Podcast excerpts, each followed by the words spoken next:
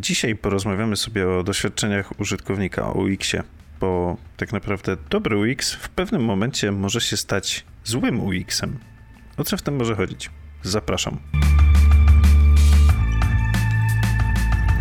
Witam w 23 odcinku trzeciej serii.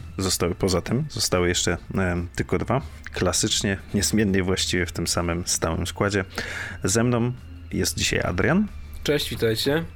No a ja nazywam się Łukasz i dzisiaj przyniosłem do naszego wirtualnego stołu temat związany z projektowaniem, z czymś, co powinno ludziom bardzo ułatwiać życie, ale gdy za bardzo ułatwia, to staje się czymś złym.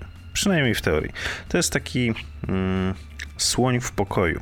Coś, co większość projektantów, którzy już dłużej się zajmują tym fachem, wie, że istnieje, ale jakby nie jest to w żaden sposób szeroko poruszane. Ale zanim przejdziemy do tego tematu, tak się zdarzyło, że w międzyczasie pewna duża instytucja finansowa o nazwie Citibank, nie jest to żadna tajemnica, ponieważ raptem wczoraj, licząc od dnia, kiedy nagrywamy ten odcinek, raptem wczoraj... Po prostu 17 lutego na serwisie Ars Technica pojawił się artykuł. Możesz kontynuować. Tak, Adrian, bezpośrednio. Znaczy nie tylko na Ars Technice, bo to jest taki gruby news. Każdy będzie sobie mógł go wyszukać. Otóż Citibank zrobił przelew. Przelew na 900 milionów. I jakby spoko, no, duże instytucje finansowe, zwłaszcza taki światowy bank, lider, można by nawet rzec, no robią takie przelewy. No ale widz polega na tym, że oni chcieli wysłać raptem 8 milionów, a wysłali 900. No i to nie jest świeża sprawa, bo tak naprawdę to się wydarzyło 11 sierpnia zeszłego roku, 2020, a ona teraz dopiero wyszła na jaw, bo cała sprawa rozbiła się o interfejs użytkownika. Czyli tutaj konkretnie chodzi o inputy oraz ich opisanie, labelki. I w ten sposób tutaj wnioskuję, jeśli dobrze umiem w angielski, to chodzi o to, że Citibank wysyłał przelew, znaczy chcieli wysłać przelew na przelewów różnych na 7,8 miliona dolarów in interest payments. To domyślam się, że chodzi o odsetki z jakichś transakcji. Mniejsza z tym, w każdym razie zamiast 7 milionów 800 tysięcy wysłali prawie 900 milionów ze względu na to, że było namieszane w inputach. No, sprawa się rozbiła oczywiście o sąd, ponieważ no, te pieniądze gdzieś zniknęły tak naprawdę. Oczywiście link do tego artykułu znajdziecie w opisie do tego odcinka. Niemniej chodzi tutaj o to, że zły interfejs użytkownika może doprowadzić do ogromnych błędów. Nie wiem, czy ty, Adrian, pamiętasz, jakiś czas temu była jakaś wpadka chyba ze statkami, ponieważ interfejs był... Ze statkami? Tak, interfejs softu na statkach jakiś był zły i doszło do jakiejś chyba wpadki w stylu, że statek albo źle popłynął, albo gdzieś się wbił na mieliznę, coś takiego. Coś się stało. No to znaczy, jeśli się wbił na mieliznę, to też źle popłynął, bo nie było założenia. No tak, w każdym razie zdarzyło się coś, co było całkowicie nieplanowane i naraziło na ogromne koszta. Nikt tam nie ucierpiał akurat z tego, co kojarzę.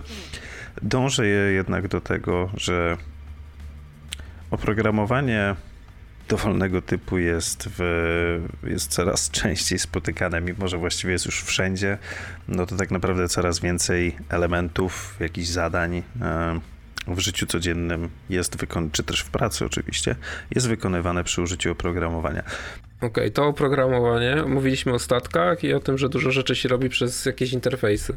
Tak, zgadza się. I te interfejsy są obecne właściwie wszędzie. No i to, w jaki sposób one są stworzone, bardzo wpływa na to, w jaki sposób wykonujemy te zadania. Niech tutaj podparciem tej tezy będzie właśnie ten news o przelewach z Citibanku, gdzie źle zrobiony interfejs może doprowadzić do problemów finansowych nawet ogromnej instytucji.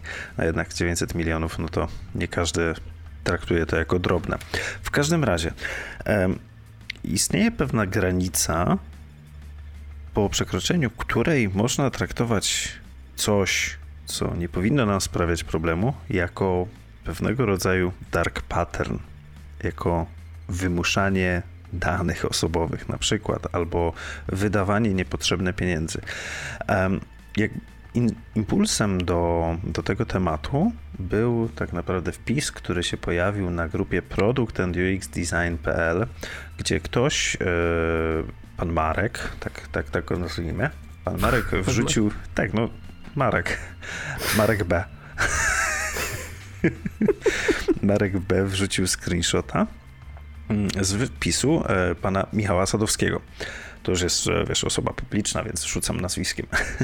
W każdym razie Sadek wrzucił wpis, cytuję: tymczasem nasza 5-letnia Lilia pod pretekstem obejrzenia jednego odcinka bajki Pijamersi weszła sobie na Allegro i zamówiła za 59 zł zestaw figurek z tej bajki.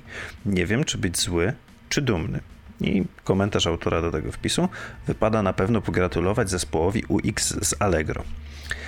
No i jakby bardzo ciekawy case. W każdym razie tutaj komentarz na grupie. Na LinkedInie rozgorzała duża dyskusja na temat tego przypadku. Wiele osób uważa, że to zły UX, który pozwala dziecku robić zakupy. Ja się z tym nie zgadzam. W wypadku to odpowiedzialności rodzica za danie dostępu do aplikacji dziecku. A jaki wy macie do tego stosunek? Gdzie jest granica pomiędzy odpowiedzialnością projektanta a odpowiedzialnością użytkownika? No i tutaj przez ten wpis właśnie przypomniało mi się pewne artykuł oraz no, takie stwierdzenie, że co jakiś czas grupa projektantów odkrywa, że UX musi zarabiać, czyli musi konwertować, musi namawiać użytkownika do wydawania pieniążków, mówiąc bardzo prześmiewczo. No bo jakby nie patrzeć, za wypłatę projektanta też ktoś musi zapłacić. Te pieniądze nie biorą się znikąd. I oczywiście dbamy o to, żeby doświadczenie użytkownika było na jak najwyższym poziomie, żeby mógł bezproblemowo wykonywać swoje akcje. Ale co w przypadku, jeżeli projektujemy świetny sklep internetowy, który będzie pomagał bardzo łatwo wydawać pieniądze, czyli tak naprawdę doświadczenie z zakupów będzie bardzo proste, w stylu, referując tutaj do tego wpisu Sadka, 5-latka jest w stanie ogarnąć zakupy. Oczywiście na pewno była podpięta jakaś karta kredytowa, no najwyraźniej, żeby sfinalizować. Niemniej jest w stanie w tym momencie ogarnąć bez problemu zakupy w internecie. Więc czy takie projektowanie w tym momencie jest etyczne?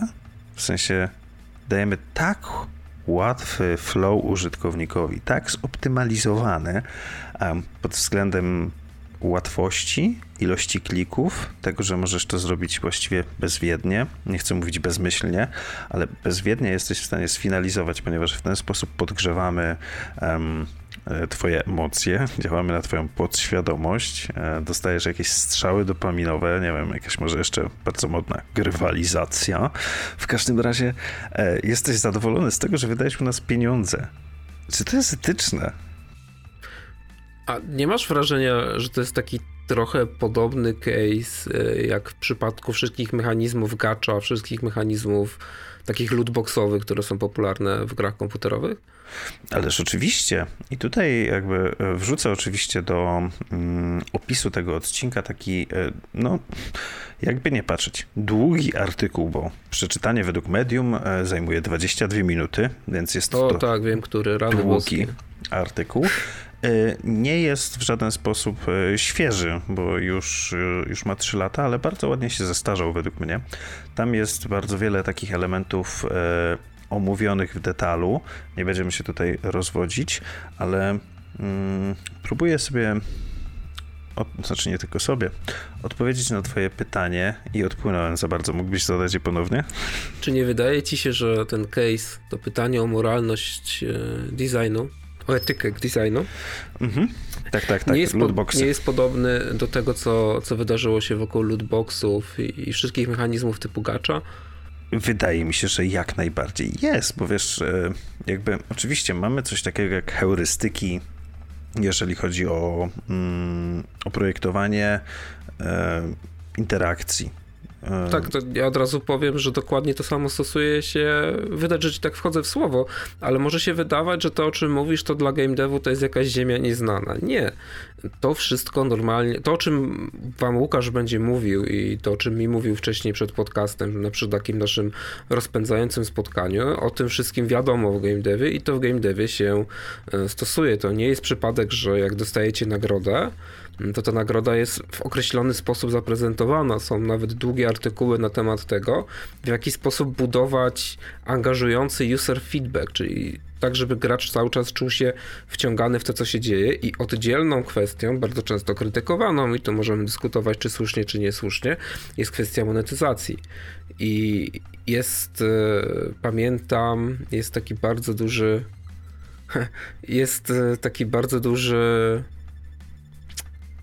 była taka bardzo duża prezentacja, taka wycieknięta prezentacja, w której człowiek pokazywał, w jaki sposób oni monetyzują gry.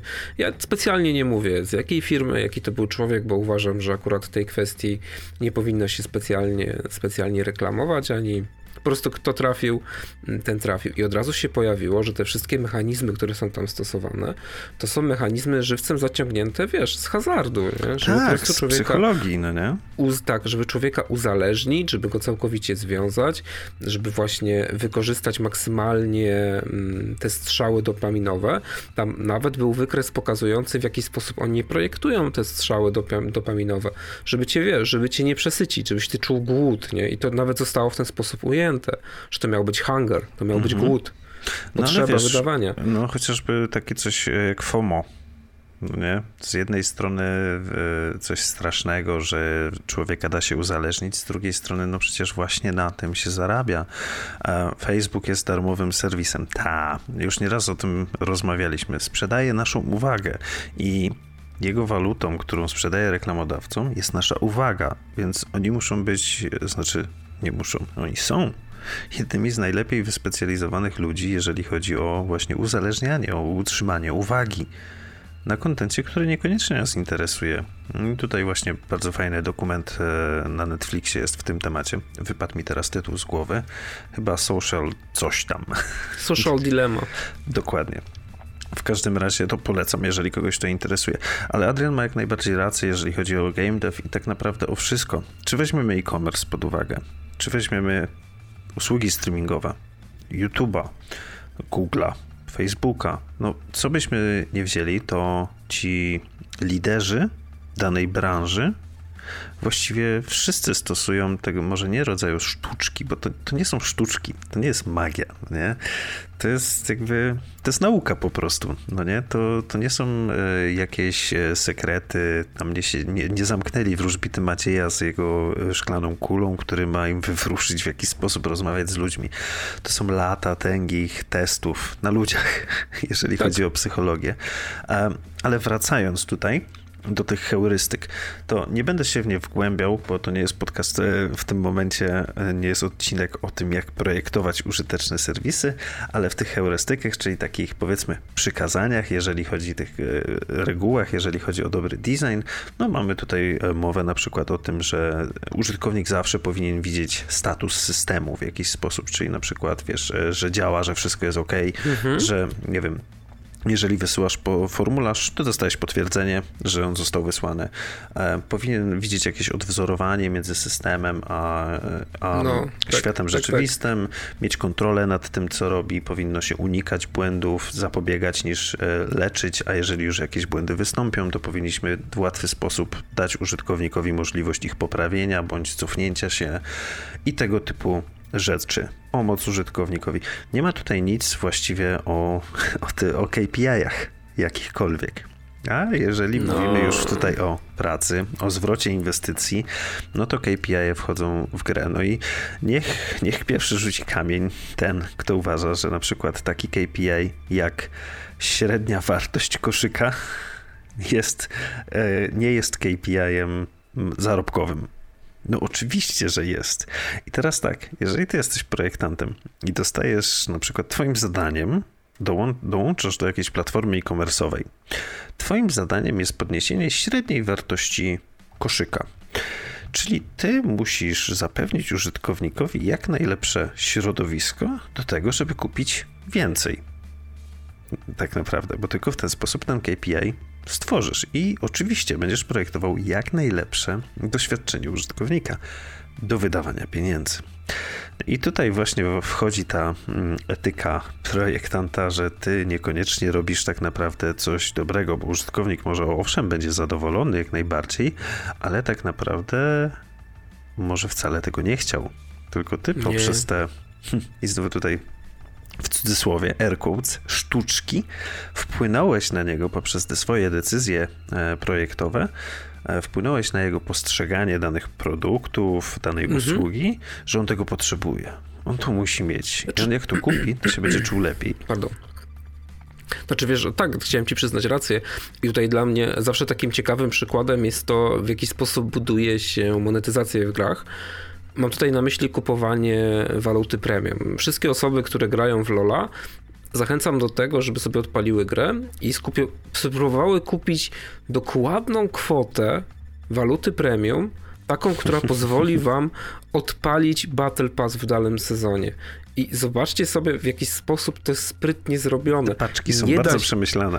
Tak, nie da się kupić dokładnie tyle. Jest albo za mało, albo za dużo i zawsze trochę zostaje. To jest bardzo sprytnie przemyślane. Albo starczy ci na jeden zakup, ale nie ma szans, żeby na cokolwiek drugiego ci starczyło. A widzisz, czasem tak jest, że właśnie to jest, Łukasz, ciekawe. Nie powinno się robić tak, że nie ma szans, żeby ci starczyło na coś drugiego. Niech ci starczy, nawet na jakąś małą, tanią rzecz, bo to już jest podniesienie konwersji. Ale te takie troszeczkę, wiesz, lepsze rzeczy z takiego, załóżmy, drugiego tieru, to już powinieneś mieć możliwość dopłacenia niewielkiej kwoty, doładowania niewielkiej liczby tej waluty premium, ale znowu to ma być tak przemyślane, że ty nie doładowujesz dokładnie tyle, nie? Tylko znowu ma ci zostać. To się cały czas rozbija o te końcówki. I jeśli chodzi o Riot Games i LoLa, to oni to zrobili w sposób naprawdę rewelacyjny i można się od nich tego uczyć, jeśli kogoś interesuje to, w jaki sposób monetyzuje się użytkowników. Począwszy od skórek, przez season passy, przez misje w season passach, a skończywszy na tym, jak są poukładane paczki. Specjalnie mówię o tym, jak są poukładane, bo sposób, w jaki układa się paczki we wszelkiego rodzaju, te paczki z walutą premium we wszelkiego rodzaju sklepach, również nie jest przypadkowy.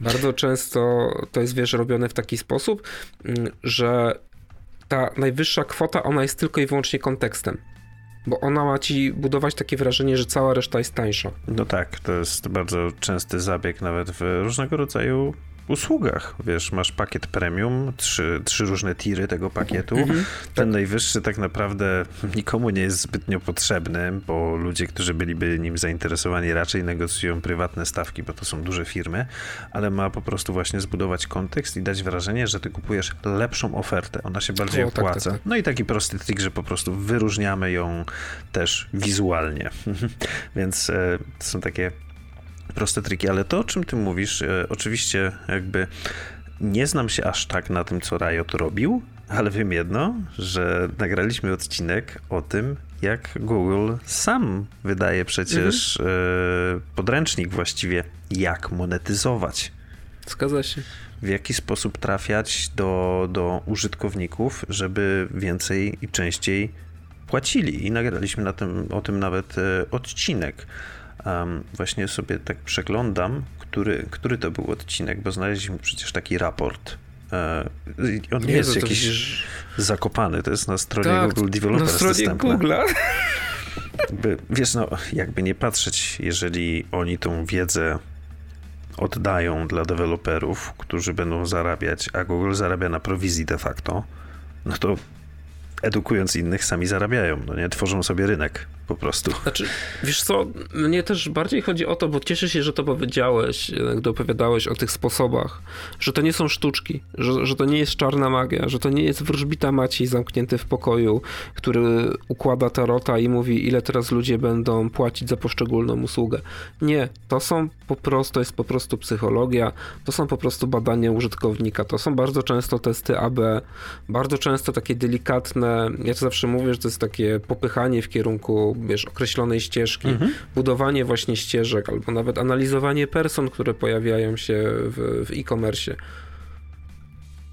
Tak, i tutaj mam świetny przykład na jedną z takich teorii, coś, co się bardzo u nas często pojawia i naprawdę jest często wykorzystywane.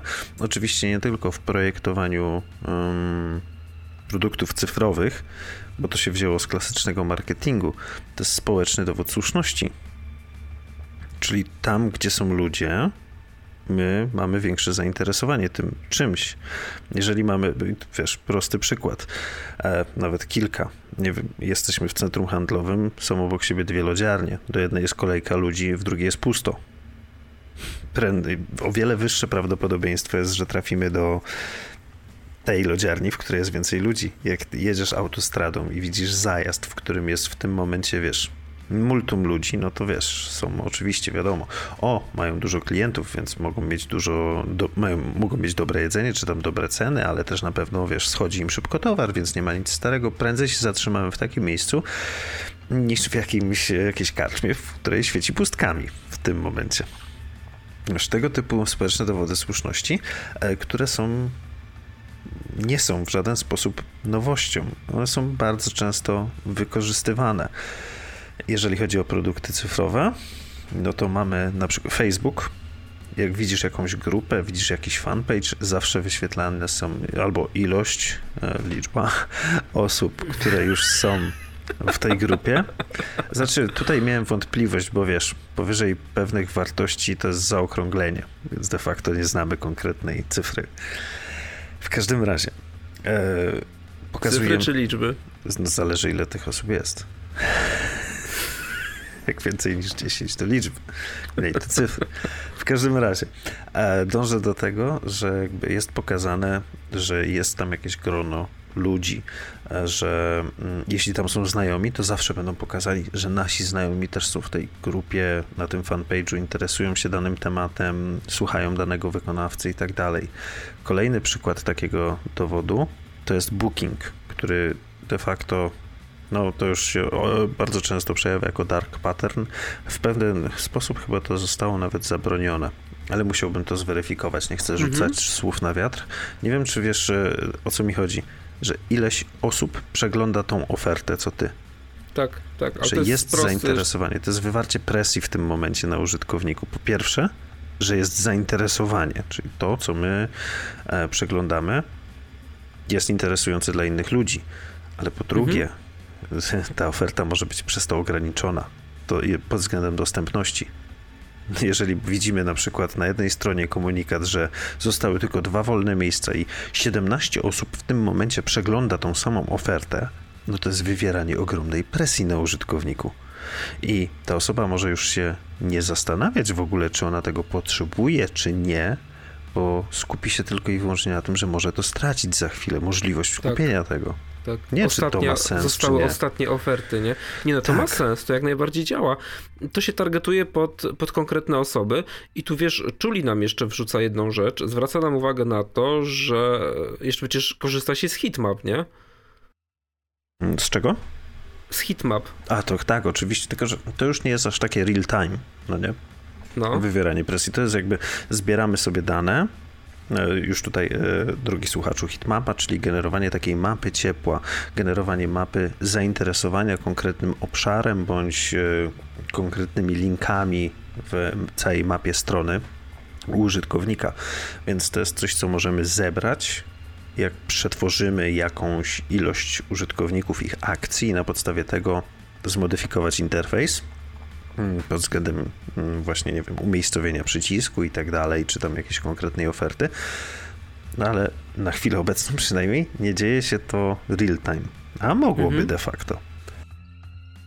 Mamy jeszcze, Łukasz, pytanie i to będzie pytanie do ciebie od Karola. Czy Booking nie dostał przypadkiem jakiejś kary od Unii Europejskiej za dark patterny? Właśnie o tym mówiłem, że wydaje mi się, że to zostało zabronione. Tego typu dark patterny, ale musiałbym to zweryfikować. Nie chcę tego robić teraz, no bo się nam przedłuży odcinek, ale zweryfikuję tę informację i jeżeli tak jest, to na pewno się to znajdzie w opisie odcinka. Gdzieś u góry się to postaram umieścić z linkiem, bo właśnie wydaje mi się, że ta sprawa się otarła o Komisję Europejską. Nie pamiętam detali, ale gdzieś w głowie, wiesz, gdzieś mi tam dzwoni, ale nie wiem dokładnie w którym kościele. Wiem, że coś tam było grubo namieszane i wydaje mi się, że właśnie to było związane z tym wywieraniem presji na użytkownikach, bo jakby pod względem monetyzacji to jest bardzo dobry pattern. Jakby jesteś w stanie, wiesz, zmonetyzować, zwiększyć konwersję właśnie przez to wywieranie presji. Ale to są, wiesz, bardzo niedobre praktyki tak naprawdę i zauważ, że gdzieniegdzie takie coś występuje. Muszę się przyznać, że ja osobiście, kiedy widzę takie coś, zamykam od razu stronę. O, no proszę. Jestem na to wyczulony, bo po prostu zdaję sobie sprawę, w jaki sposób, jaka jest siła w tym narzędziu, jak to działa na użytkownika, jak może zmienić jego pogląd na konkretny przedmiot, na ten proces zakupowy. No i teraz tak, załóżmy, jesteś w stanie jakimiś tymi, wiesz, sztuczkami nie zadziałać. Sztuczkami, nie mówmy sztuczkami, ale ja specjalnie to tak, wiesz, wyolbrzymiam troszeczkę to. Chciałbym uniknąć tego języka, że może nie sztuczkami, ale po prostu metodami. No, metodami. To są konkretne metody przebadane, opisane w wielu książkach. W każdym razie jesteśmy w stanie zmanipulować użytkownika, zadziałać na jego podświadomość, wywierając chęć posiadania, nie wiem, czy to danej usługi, czy przedmiotu i mamy genialny user experience, jeżeli chodzi o proces zakupowy. Wiesz, rejestracja to tak naprawdę podaj nam e-mail, resztę zrobisz później, bezproblemowa, wiesz, hasło ci wyślemy mailem, ty nie musisz nawet wpisywać hasła, my ci wyślemy jakieś, wiesz, w pełni zabezpieczone i tak dalej, tylko klikasz kup teraz, finalizujesz to, wiesz, jeszcze mamy Blika, który z jednej strony jest świetny, bo jest szybki, z drugiej strony jest zły, bo jest szybki. I świetny. I tak. Dokładnie. I wiesz, tak naprawdę od zmanipulowania tego użytkownika, wywarcia na nim presji do momentu tego, jak on to kupi, będzie z tego zadowolony, że to kupił oczywiście, dzieli nas właściwie kilka klików. Zwłaszcza jeżeli masz, wiesz, jeszcze logowanie przez social media i ktoś w tym momencie, wiesz, robiąc zakupy, klika tak naprawdę, nie wiem, zaloguj przez Google, zaloguj przez Facebook, zezwala, klika kup teraz, ma wpiętą kartę kredytową, autoryzuj, wiesz, no nie wiem, 5 klików, 6 i kupiłeś przedmiot. No. Czy to jest tak dobre? Jest. I teraz tak, wiesz, od strony biznesu, no de facto spełniasz założenia.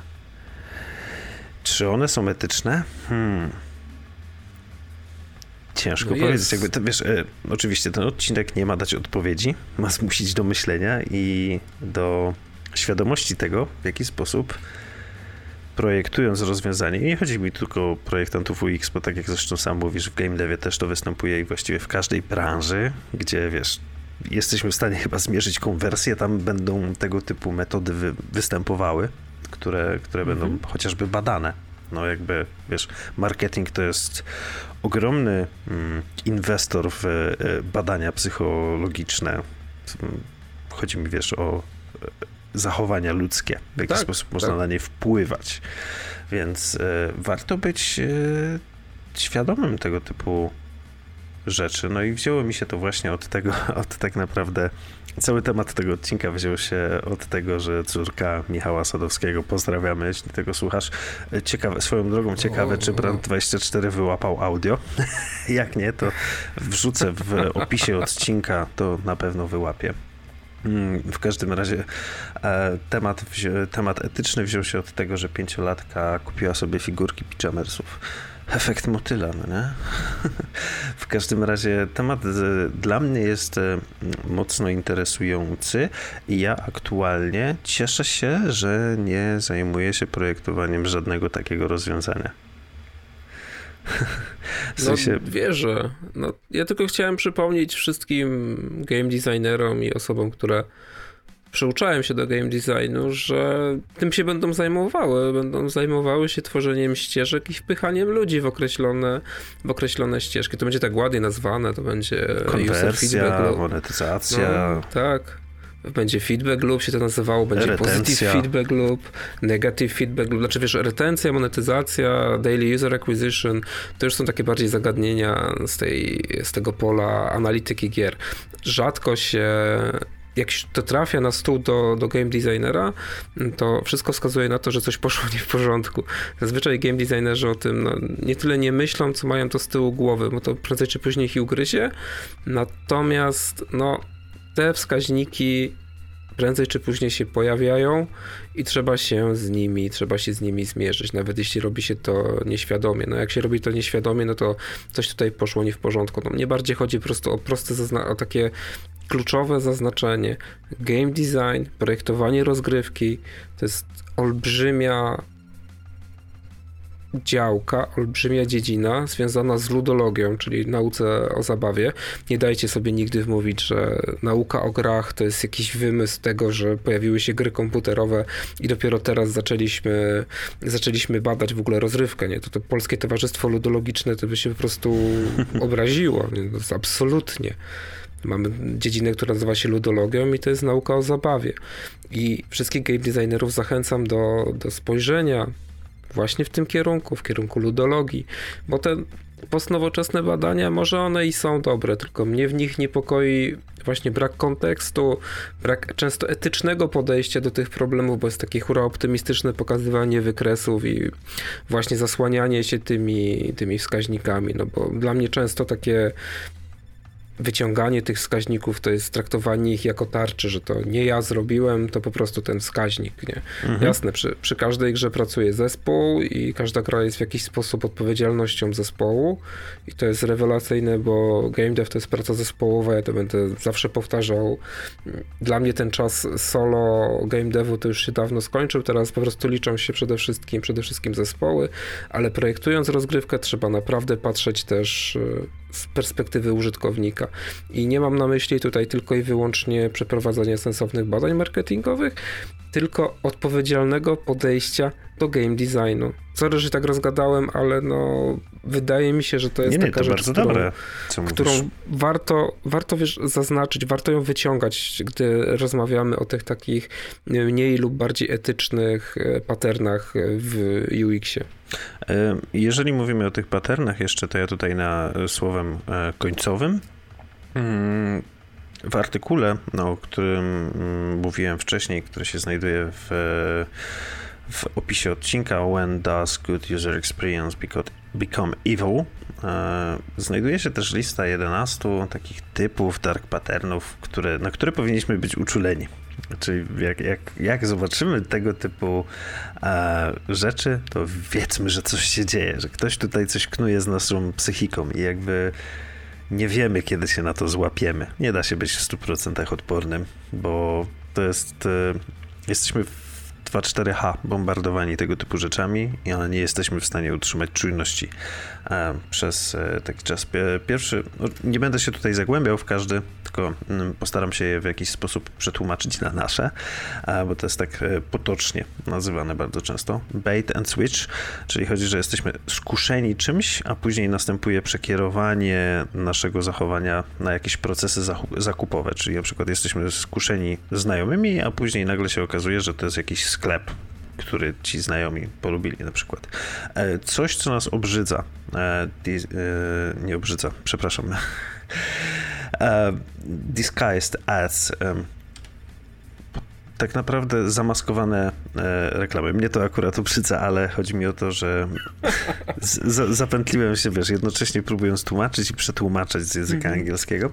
W każdym razie chodzi o utajone reklamy, że de facto coś próbuje być na przykład newsem, ale jest to spreparowany news tylko i wyłącznie po to, żeby wywołać na przykład w nas FOMO, że musimy to wiedzieć, a to tak naprawdę jest stricte przekierowanie do jakiegoś sklepu w treści na przykład. Forced continuity. Podtrzymanie tak naprawdę na siłę tego naszego właśnie chociażby strzału dopaminowego poprzez... cały czas wchodzący nowy content, nie możemy się uwolnić od czegoś i w tym momencie nasza uwaga jest skupiona tylko i wyłącznie na tym jednym produkcie. Friend spam, to właśnie to, co mówiłem o Facebooku i o grupach, że nasi znajomi coś tam robią, ten społeczny dowód słuszności w to też wchodzi, a hidden costs, czyli na przykład, to jest mega często praktykowane, wiesz, w stylu jesteś w stanie kupić sobie Range Rovera za 1300 zł netto miesięcznie, no nie? Tak. Oj, tak. Oczywiście. Tak. Przy 70% wkładu własnego, no nie? Ukryte koszty, to jest też bardzo częsta praktyka. Misdirection, no, czy wiadomo o co chodzi, o nie mówienie całej prawdy, tak to delikatnie ujmę. I to ciekawa rzecz na miejscu 7. Price comparison. Porównywanie cen. To, co mówiliśmy z Adrianem o pakietach i o kontekście, to jest bardzo popularny dark pattern.